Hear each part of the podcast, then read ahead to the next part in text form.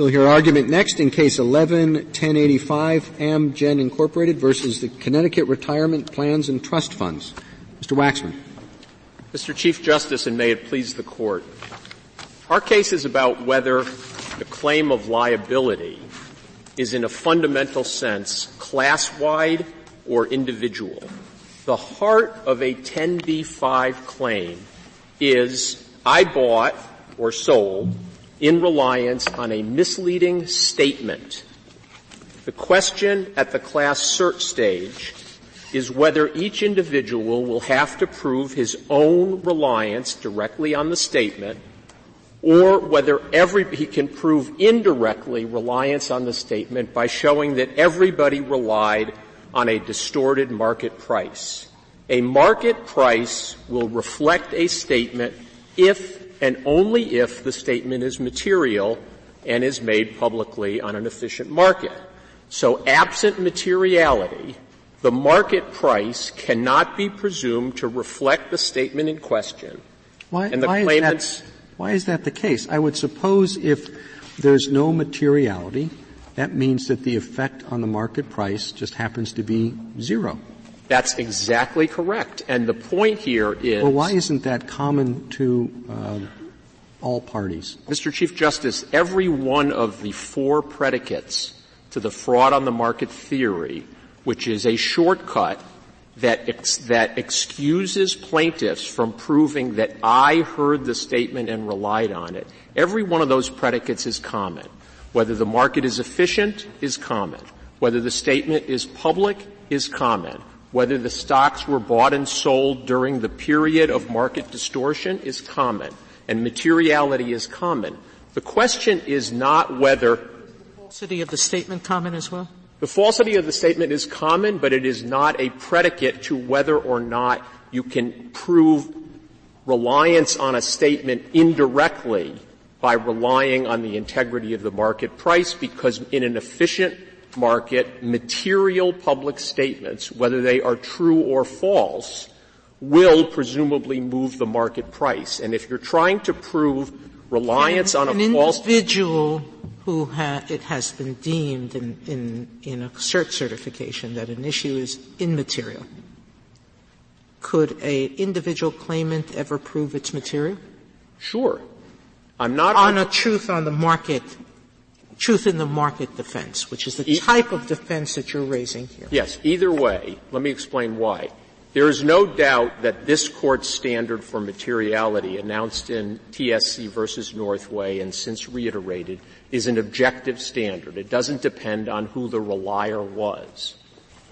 But the inability to prove to a certifying judge that class-wide reliance can be that class-wide reliance exists because the statement was material doesn't preclude a plaintiff like Connecticut Retirement, which has said it's going to proceed whether there's a class or not, or any other member of the class from coming to court and saying either I directly relied on this statement and here's my proof that it's material to the trier of fact, because the decision that the judge makes at certification is not binding on the trier of fact, or even to say, I relied on the integrity of the market price and I have proof that the market price was affected because here are three investors. They're all reasonable people, and they say that it was relevant, important to them in the total mix of information. I'm well, sorry. Mister Mister Waxman, that's just to say that you, uh, a plaintiff can always relitigate the question of materiality. But at the class certification stage, isn't it correct that if the court holds that a statement is immaterial, it's immaterial for all members of the class, and the suit has to be dismissed? Isn't that right? The suit cannot, that is, the suit cannot proceed as a class action. Connecticut Retirement or any... It can't any, proceed as an anything action, can it? I mean, the, the, the remedy, if you thought that the, the statement was immaterial, is not to say, um, uh, I won't approve a class. It would be to say the suit has no merit. I, I think that's wrong. I think that's conceptually wrong, Justice Kagan, in the sense that all that the class certification decision says is that the putative class representa- representative can sue on his own behalf, but he can't drag everybody else. Well, you mean to say that a judge who has just ruled that a statement is immaterial is going to keep the case in his court litigated by an individual plaintiff, even though he's just ruled that the statement is immaterial? Well, I want to. I, I'd like to come back to the question of why, whether even if your the premise of your question is correct, it doesn't matter for this case. But let me take one more run at, at, at your premise.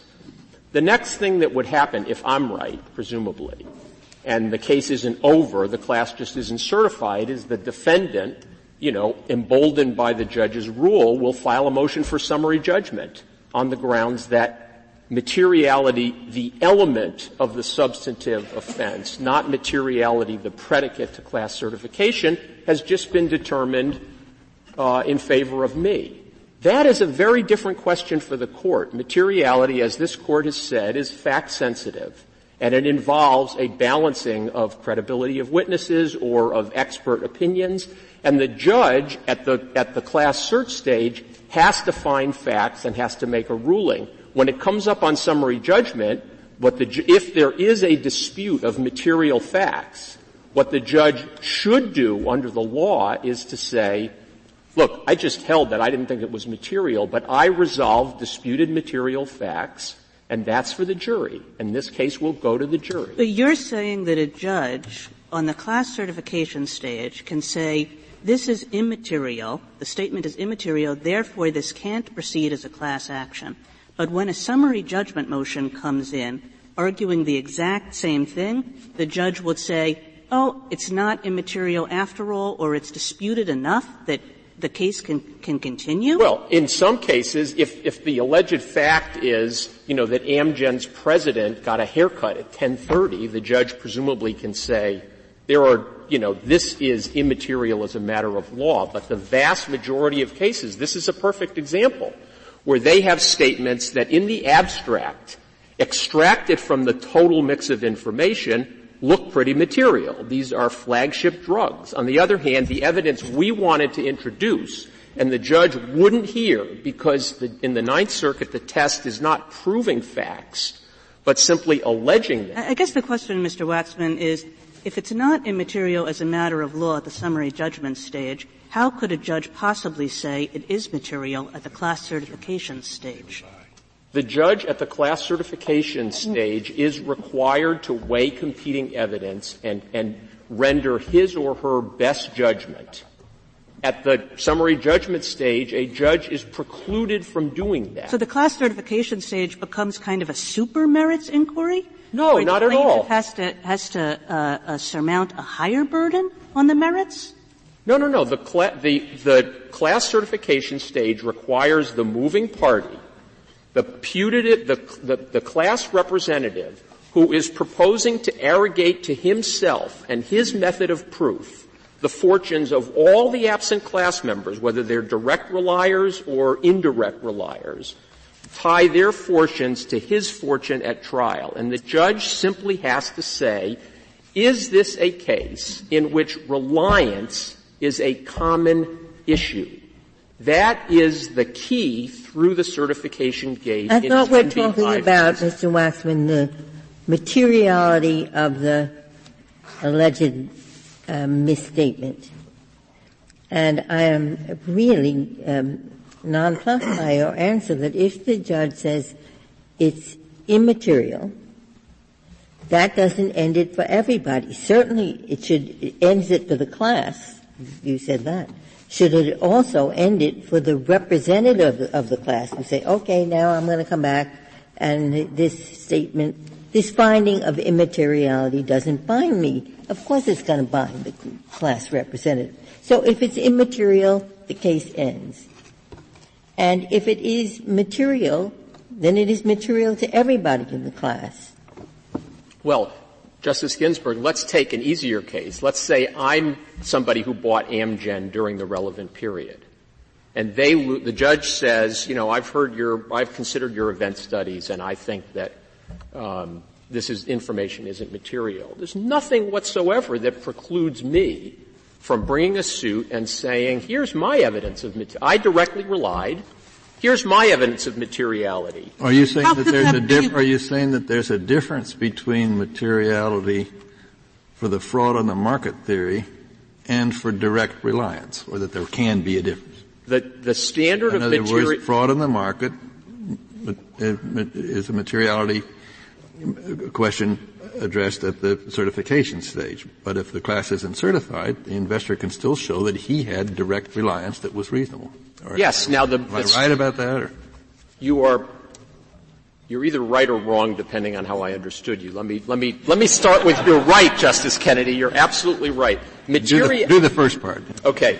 Mater- materiality. The quirk of this case is that materiality is both, as all my friends on the other side agree, an essential predicate of the fraud on the market theory. That is, the essential predicate of the ability to prove indirect reliance on the statement through an assertion that the market price, that the statement distorted the market price. Everyone agrees that if the statement isn't material, it didn't distort the market price, and therefore reliance is an individualized issue for those who actually heard and detrimentally relied on the statement. One of the elements that has to be proven in a ten B five case is reliance, which is what we were talking about at the class cert stage, and their materiality is a predicate for reliance.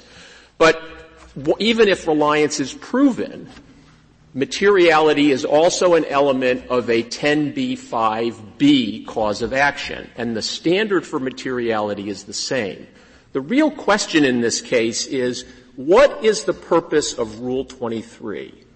If you think that the purpose of Rule twenty-three is to postpone to the merits everything that can be postponed without a risk of foreclosing valid individual claims, we lose.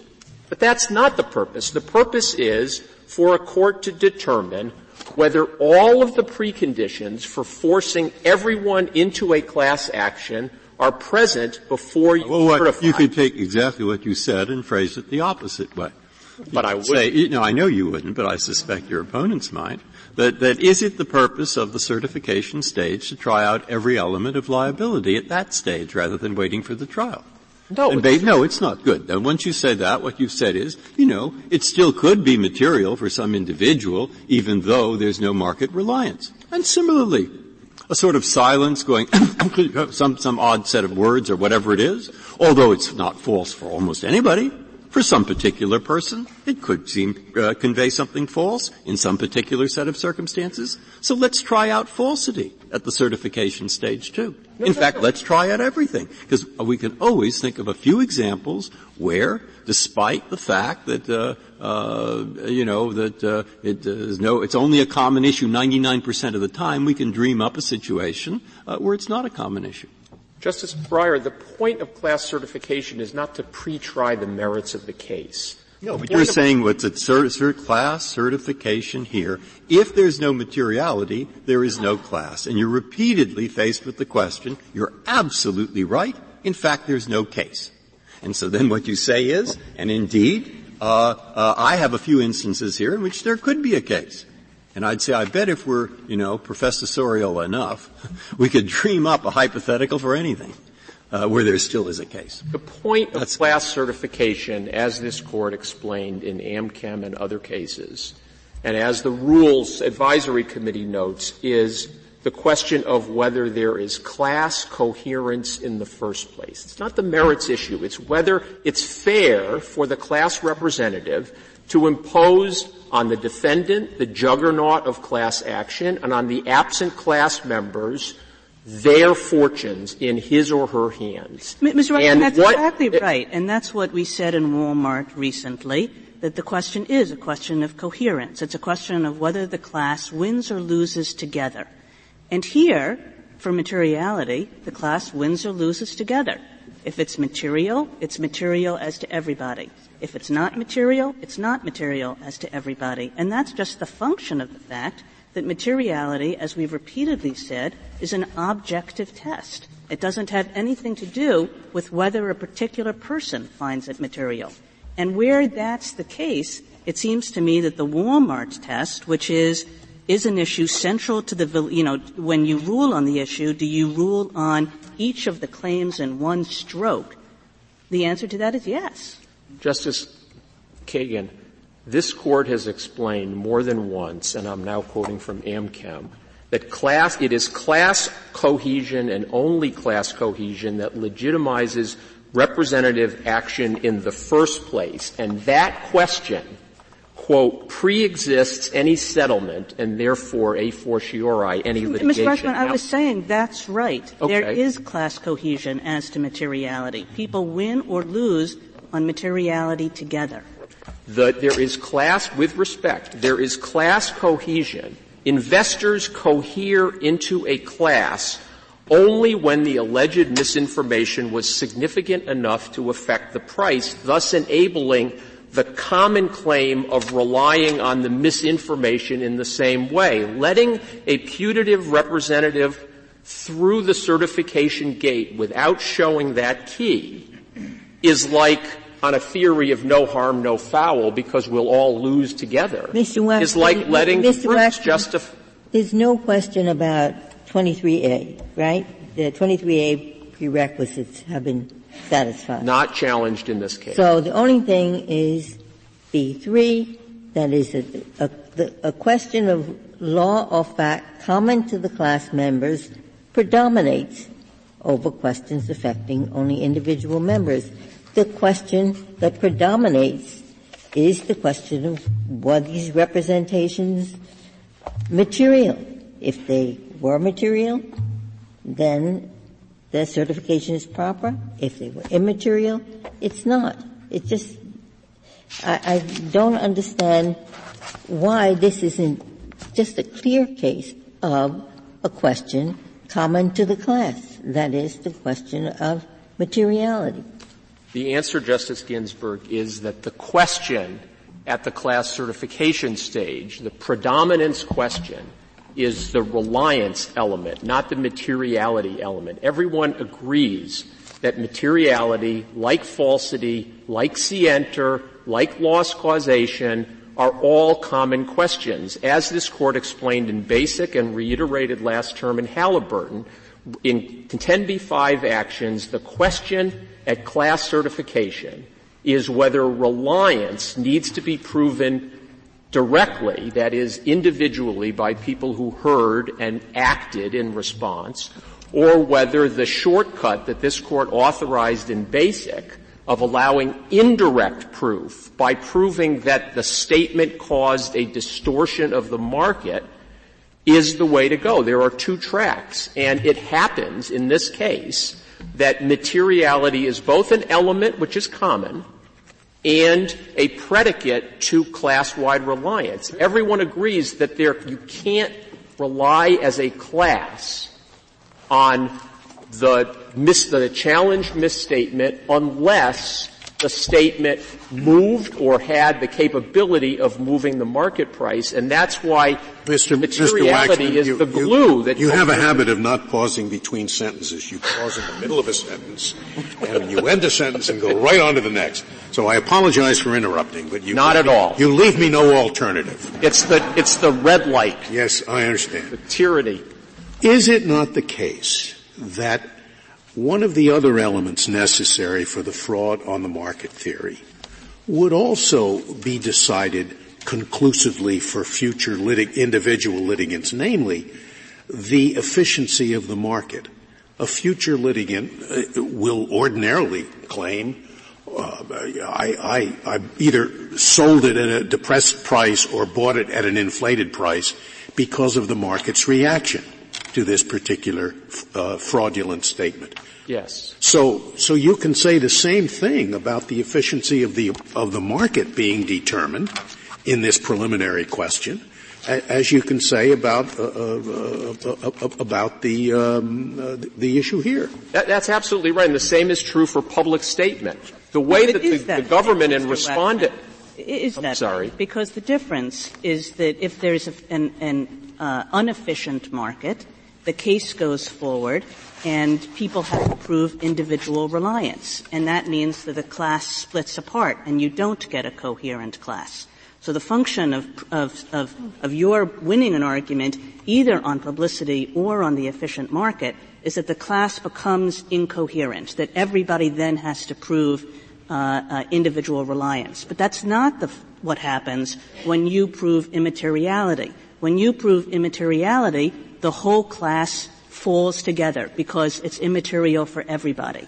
That's not correct, and in any event, that, that analysis, that approach is, as I was trying to say, is like letting the fruits justify the search. The question is, at the time that class certification is sought, the question is, do common issues predominate? And the question in a securities case is, is reliance, in fact, to quote this Court's opinion, in fact a common issue? You also have to, pr- to, do, to show that, in fact, it's a common issue, you have to show that the market reacted to the statement, whether it was true or false, whether it was made with scienter or not, whether there was loss causation or not, the market had to react. And to do that, you need all three legs of a stool. The statement has to be material, because immaterial statements don't move markets. Mister It Waxman, to- the, the um, basic opinion that started all this off on page two forty-two lists materiality as a common question. The materiality of the misrepresentation, if any, is listed as a common question. And that made perfect sense to me.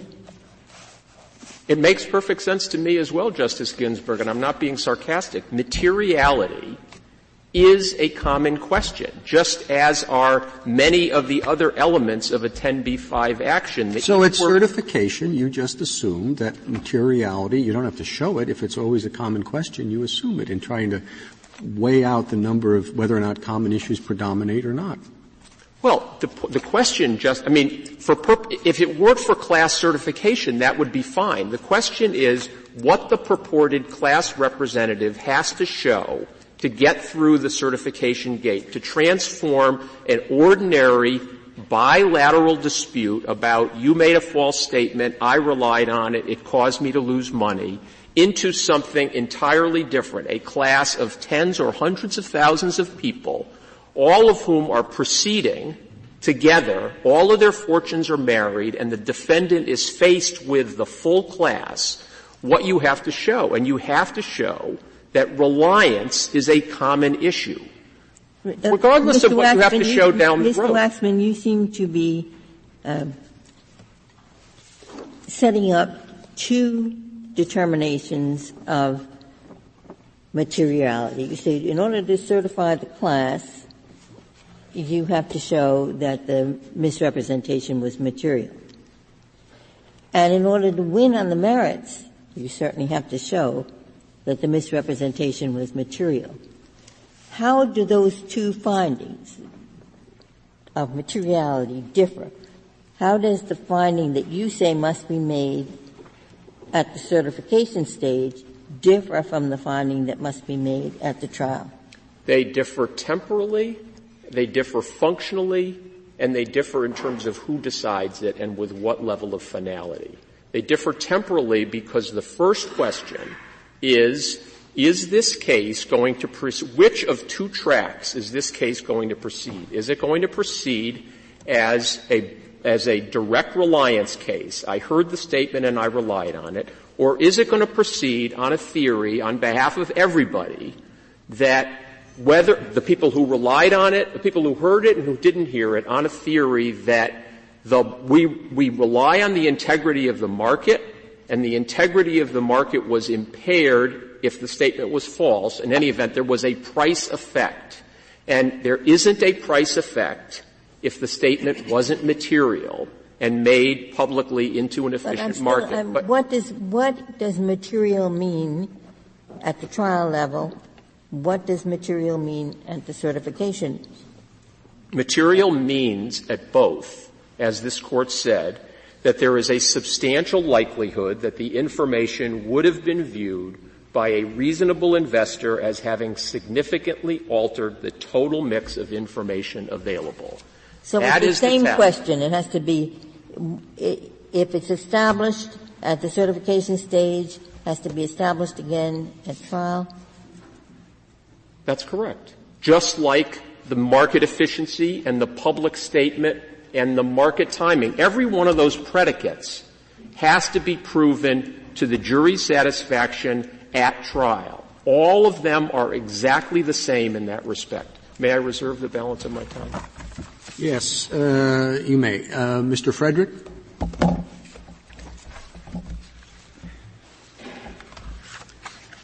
Thank you, Mister Chief Justice, and may it please the Court. The class certification process determines whether the case can generate common answers for all class members. So for three reasons, rule... answer the question that was asked earlier. If BASIC set forth a presumption, um, and are you disputing that at the class certification stage a defendant can prove that the market is inefficient? Yes.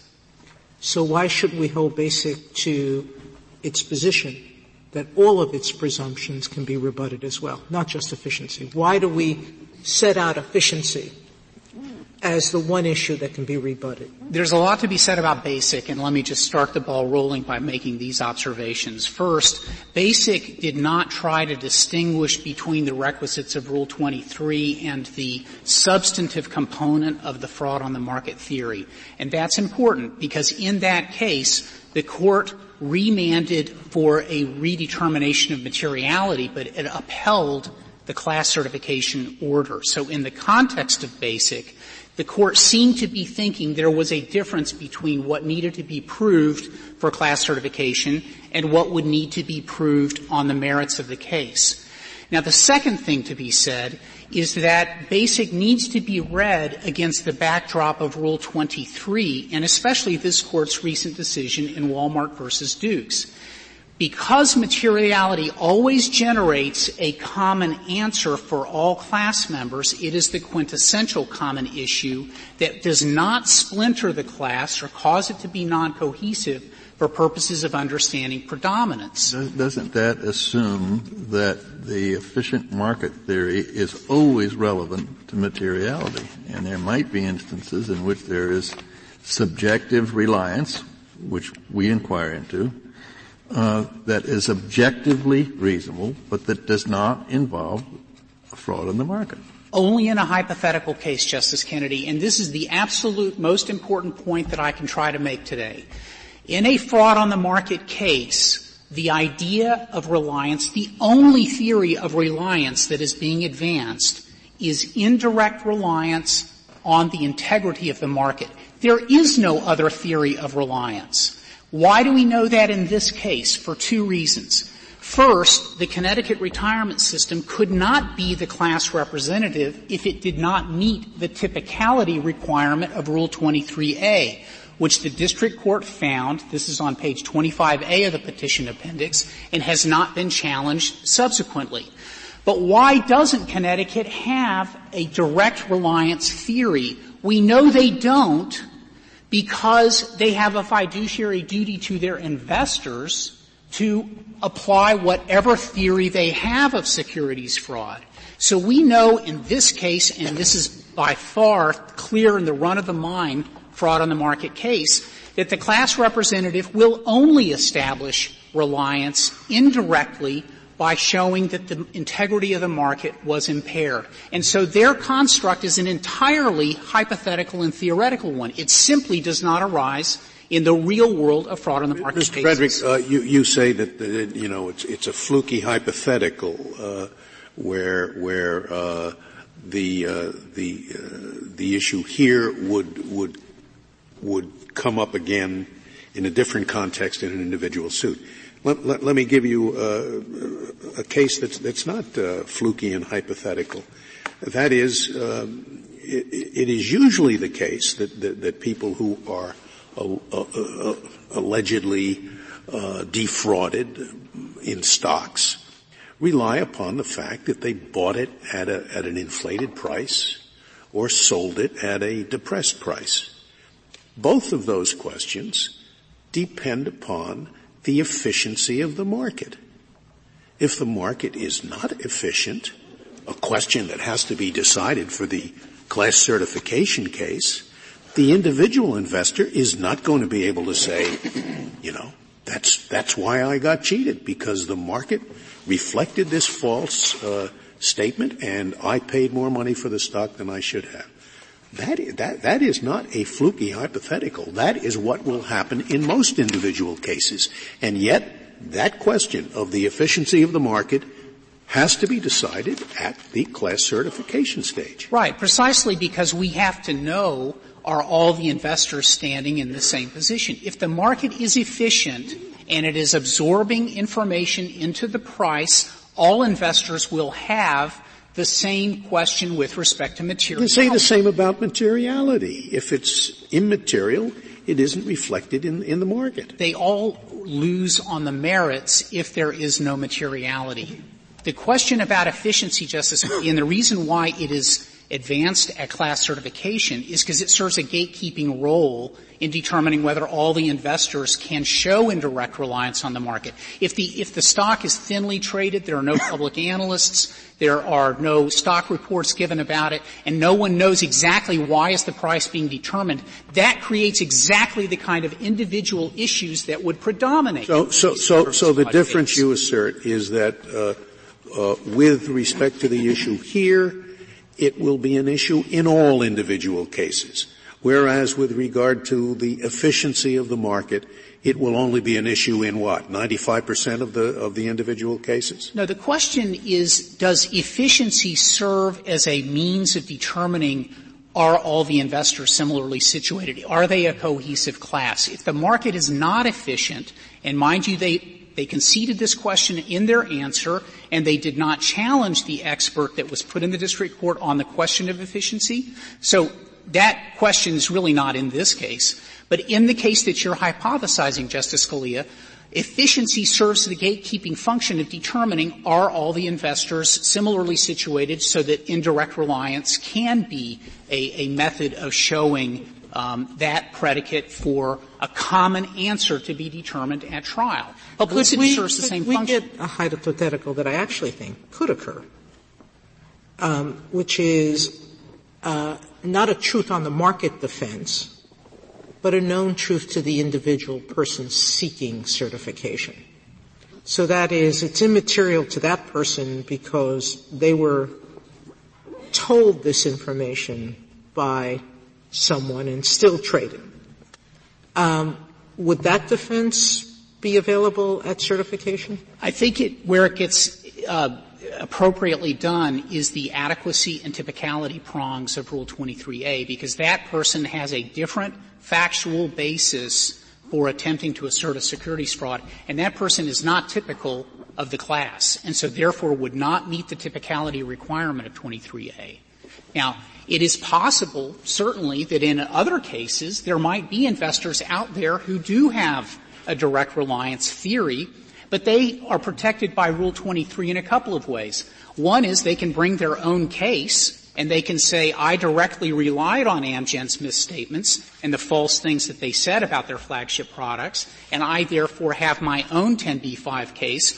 Or if the class is certified and they think they have a direct reliance theory, they can opt out of the class. This, this, this is true, but I'm, I'm, I'm trying to work out what, as I understand it now, Mister Waxman's point is, is basically this, that, that why do we use an efficient market theory? We use it because if the market is efficient and the statement is public, then someone who bought over the market is buying in a, in a world that reflects the false statement. I mean, that's, so he, there was sufficient reliance indirectly. All right, so I think his point is, yes, I concede materiality is something that's relevant to everybody. Of course it is, a common issue in the case. But also it is a feature of materiality that if it wasn't material, then our theory of market reliance, uh, market efficient markets goes out the window, uh, because uh, you can have all the efficiency in the world, all the publicity in the world, but still where something to a reasonable stockbroker is irrelevant, his reaction is, who cares? And therefore, although there could be special cases, uh, their efficient market theory plays no role. Now, I think that's what his theory is, if I understand it. And, and, uh, and, uh, I don't hope it is. If I got it, I mean, I hope I got it right. But, but if that, so what's your direct answer to that? My direct answer to that is that materiality still serves as a common answer. All the investors are going to lose if it is not a material misstatement that has any effect, and they will win, or they will have the potential to win, if it is a material. Well, the that, issue, that, that, the issue is, the issue is not whether, it, whether it's a common question or not. Well, the issue is whether there's any reason to believe that the, that the market reflects, uh, reality. Right. That's the issue. The Justice Scalia, I think that the issue that you want to decide, or you think that you want to decide, is what constitutes the efficiency of the market. And that is a hotly litigated issue in many securities cases. It just happens not to be at issue in this one. And so the question of, you know, you've got a Fortune two hundred company with one point one billion shares outstanding, nine million traded a day during the class period. I mean, this is a hugely efficient market for the stock that is at issue before you. Okay, so you're saying in this kind of case, the, the materiality or not is not likely to be specially sufficient, in fa- especially significant. In fact, you are going to decide it as a common issue, and there's no reason to import Uh, that common issue into the preliminary finding, even if what I just parroted, we hope, uh, is true. Right. What you're ending up doing, Justice Breyer, is you are front-loading. You are having a mini-trial on the merits, because the materiality question here goes into what did the executives think and mean when they were making certain statements about clinical trials for their drug. What was you, you are saying that if um, everyone loses if it's not material, that's a common issue, and therefore the trial court at the certification stage does not have to determine it? No, what I'm saying is that it is, because it is a common question, it is not one to be decided at class certification, just like falsity. I'm not sure how that's different from what I said, but another, in other words, you're saying uh, that market efficiency is just presumed and everybody wins or everybody loses.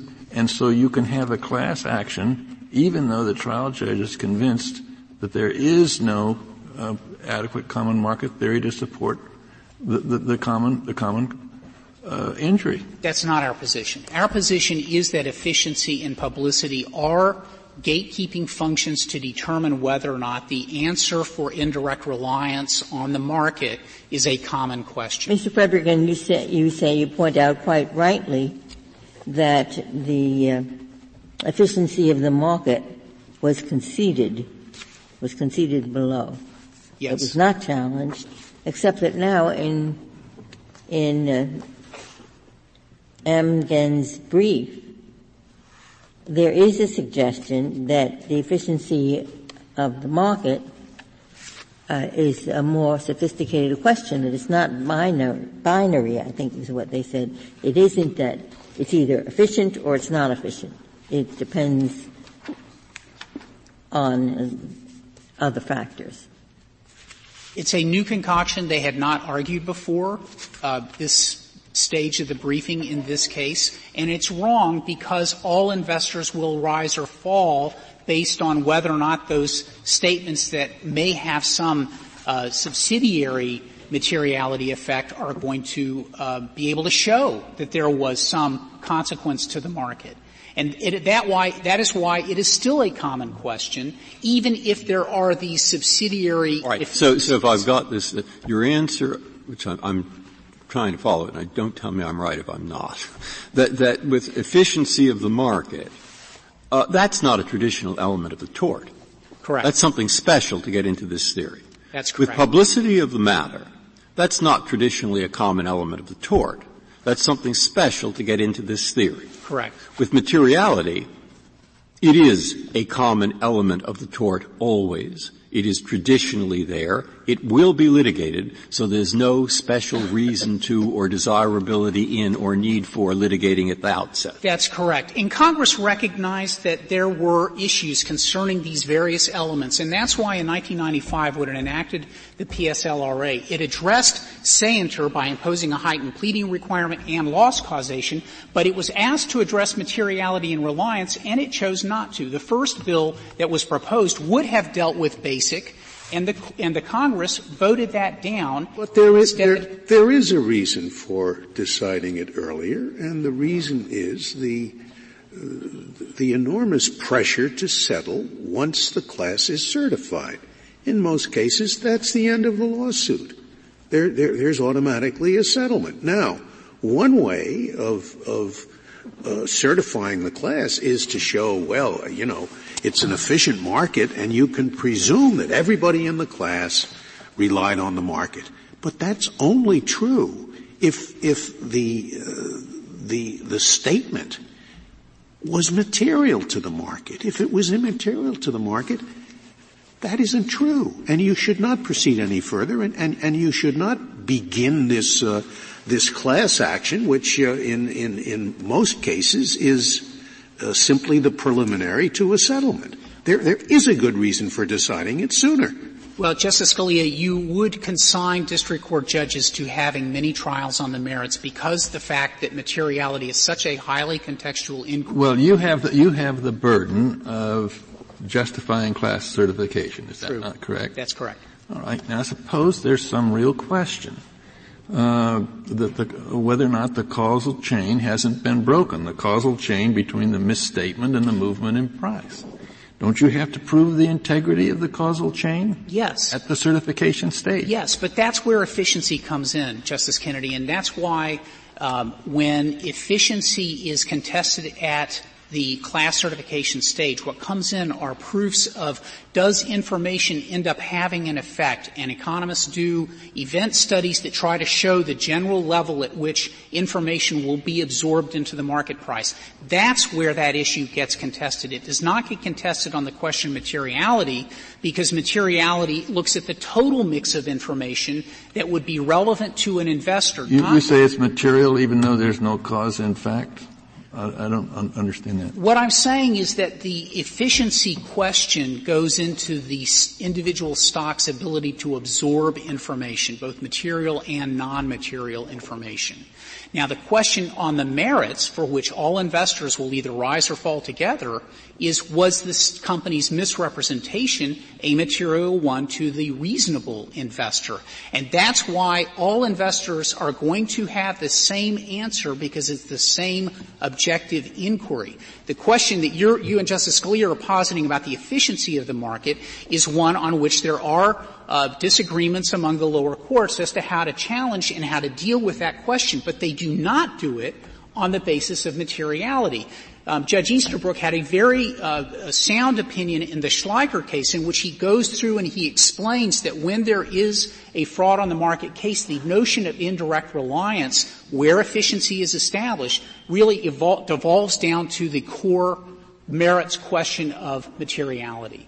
And that is a common question that in which all of the investors are going to rise together. But I do want to end by saying that when Congress looked at this question, it decided not to deal with this question of efficiency or materiality. It was faced with the specter of three hundred lawsuits being filed per year that were securities fraud cases in nineteen ninety-five, where a ninety-three percent settlement rate was occurring, an average settlement of nearly nine million dollars. In, nine, in two thousand eleven, the statistics showed that what Congress did was successful in achieving the purpose Congress attained.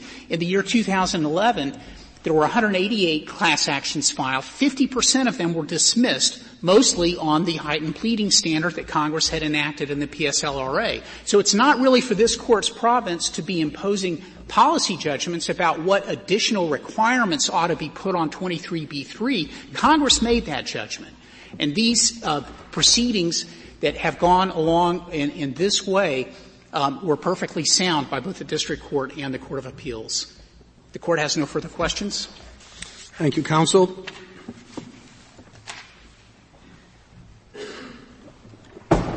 Miz Sherry? Mister Chief Justice, and may it please the Court, I'd like to start by going back to the language of Rule twenty-three, and in particular the predominance requirement. The only question is whether common issues predominate over individual issues. As several of the justices have recognized, materiality is an objective inquiry. It leads to a common answer, and that common answer unites the class rather than divides it. If materiality is shown, the class members can proceed together on the fraud on the market theory. But as Justice Scalia pointed out earlier, so is efficiency or non-efficiency. And the so that dif- that differentiation, articulating it that way, doesn't move the ball. I, I would disagree with that because the difference is, is with efficiency and with publicity. If the depending on the common answer, the class may divide, it may fragment because. Even if the market is inefficient, individual class members can make out claims of direct reliance. You can rely on an inefficient market and prevail. You can rely on non- What's the difference between one hundred percent and ninety-five percent? I mean, most of these other claims in, in, in stock cases are going to be based on what, what, what the market price was when the person bought or sold. So, you know, ninety-five percent instead of one hundred percent. That's, that's the basic difference? The, the, the purpose of the class certification stage with respect to predominance is to weigh the common issues against individual issues. And with respect to market efficiency, uh, excuse me, market efficiency and publicity, those are two matters that, that either bind the class together or divide them. To the extent the market is inefficient or to the extent the statements are not public, they're not all getting the information. They're preconditions. They are preconditions not related to the merits that do, in fact, justify the use of a special reliance theory. That, now, said that, of course, so is materiality. But, but materiality, unlike the other two, is part of the element of the basic case where it is a common issue, in this case and in most, to everybody. And that's exactly right. And the difference is... Is that exactly right? Because I'm going to be uh, facing the problem uh, a few minutes from now. Somebody's going to say, well, why is that exactly right? I'm I mean, uh, uh, uh, it is a precondition. I'm going to say it's exactly right because the confusion here is that materiality in a fraud on the market case serves two purposes. It is a predicate to the fraud on the market theory, but it's also an independent, separate element. And what petitioners would have this court do is isolate the two inquiries when they're really the same question. It's asking the same question, it leads to the same answer, and it's one that unites the class. There's, uh, petitioners phrase the question as well, whether... If they aren't the same question, then maybe we shouldn't uh, have this fraud on the market theory, because the whole purpose of it is is to to assume that the, that the whole class uh, was was damaged. And rely, because you can rely on an efficient market. But you can only rely on an efficient market where there has been a material misrepresentation. So maybe we should overrule BASIC, but it, because it, it is certainly based upon a theory that, that, that simply collapses once you remove the materiality element. The fraud on the market theory, however, is a substantive theory. It's not a procedural doctrine. To be sure, one of the practical consequences is it allows classes to be certified, but it's a means of proving reliance in an impersonal market in which investors trade today. What the court did in BASIC was adapt the direct reliance concept, which envisioned face-to-face transactions, to the impersonal market.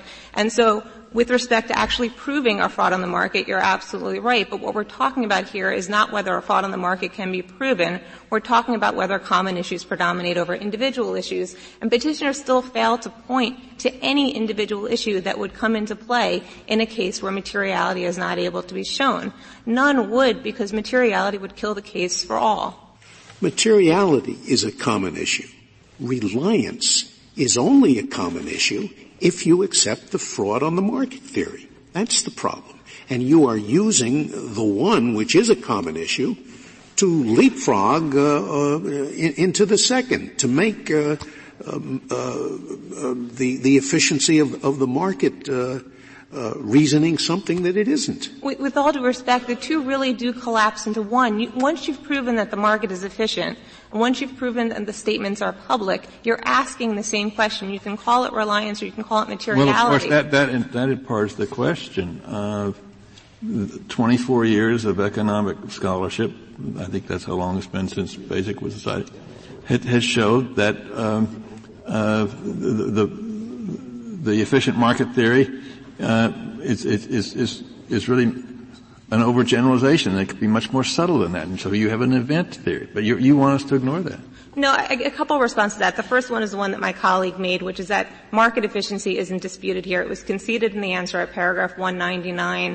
And not only is it not, uh, not, is it not contested here, petitioners actually embrace an efficient market in order to pursue their truth on the market defense. And so I w- my first response would be that's not something to be addressed in this case. My second response is BASIC didn't adopt any particular economic model of market efficiency. If you look at footnote twenty-four of BASIC, if you look at footnote twenty-eight of Basic, the Court makes very clear that it's not adopting an economic theory as far as how quickly or completely the information is incorporated into the market price. Instead, it was looking at congressional intent, it was looking at difficulties in direct proof, and it was looking at common sense to reach a result and, again, to adapt a reliance theory that was premised on face-to-face transactions to the impersonal market uh, that exists today. And so, again, I wouldn't consider market efficiency in this case. It's not presented. To the extent there's questions about how the determination should be made in terms of levels of generality, that's something that the lower courts can decide. Today, all we're talking about is the materiality component. And again, focusing on whether or not common issues predominate over individual issues. It's a comparative inquiry. It requires comparing common issues on the one hand and individual issues on the other. And petitioners have not identified any indivi- individual issues that will actually come into play as the case is litigated. The, going to the, some of the policy concerns that were raised, I'd make a couple points. One is the one that my colleague made. Congress addressed those policy concerns in the P S L R A, in SLUSA, and it chose to address them through different means. The second point I would make is the same argument could be made with respect to the other elements of the securities fraud cause of action. If the argument is you should have to prove it at class certification because otherwise the case is going to settle, you could say the same thing with respect to scienter, with respect to falsity, with respect to loss causation, which this Court in Erica John, of course, said did not have to be proven at the class certification stage. So in short, it proves too much. The third response to that is there are countervailing policy concerns, and there are countervailing concerns that are actually tethered to Rule twenty-three in terms of efficiency. Um, excuse do, me, do Commissioners. You, do you agree that you have to show materiality to rely on the fraud on the market theory to establish reliance? As a substantive matter on the merits, yes. It is a why, predicate. I don't understand why that is. If you're trying to show reliance, and you show that it's an efficient market and that the information was, was, was public, doesn't that show reliance without regard to whether the statement's material or not? I think in terms of transaction um, causation, what you're and, and reliance is referred to as transaction causation, what you're trying to show is whether or not the information affected or distorted the market price. And in order to show price distortion, it does require that the information be material. And so we accept that in terms of the fraud in the market. Or, or to put it differently, an efficient market is a market that takes account of material factors, right? I, I would say it's not an efficient market if it, you know, if it's who, who knows, random. It takes account. I would make a, a minor quibble on that. I would say that the market takes account of all public information, but it's only, it only moves based on material information. So that's exactly right. And so our issue is not with the predicates for the fraud on the market theory. Our issue is with petitioners equating the predicates on the fraud on the market theory with the actual prerequisites of Rule twenty-three. And this Court made it very clear in Shady Grove that the only question at the Rule twenty-three stage is whether the prerequisites have been met. The only one that we're talking about here is predominance. It's a comparative inquiry between common issues and individual issues. And if I can quickly go back to my point about countervailing policy concerns, as petitioners acknowledge, a determination at the class certification stage is not binding on anybody, in that case, on the ultimate fact finder or in any other case. And so the problem with the petitioner's position is that it would require relitigation of the materiality question at the merit stage to the extent a class is certified, or if it's not, in every other case that's brought on the same issue. That doesn't serve the efficiency purposes that underlie Rule twenty-three. The, in terms of absent class members, he suggests that absent class members would somehow be prejudiced, but as uh, Your Honor, Justice Kagan pointed out, the only prejudice is that they wouldn't be able to re- relitigate the very same issue. The, uh, that is protected by allowing opt-out. That's protected by Rule twenty-three's adequacy of representation requirement, and so that's already sufficiently protected. The most efficient course is to actually focus on common issues. Materiality is a common issue. It will result in the same answer for all. The class rises or falls together. And class certification is not about only certifying meritorious cases. In nineteen sixty-six, when the current version of Rule twenty-three B three was adopted, it was an innovation. It was a change from the spurious class actions where it was a one-way ratchet where only the defendant was bound. In the current version of Rule twenty-three B three, you want to certify class actions that are both um, meritorious and those that are not, so it reaches a binding judgment. Thank you, counsel. Mister Waxman, you have five minutes. Thank you, Mister Chief Justice. The advisory committee notes to the very amendment that Miz Sherry was referring to states, quote, a fraud case may be unsuited for treatment as a class action if there was a material variation in the kinds or degrees of reliance by the persons to whom they were addressed. That is this case.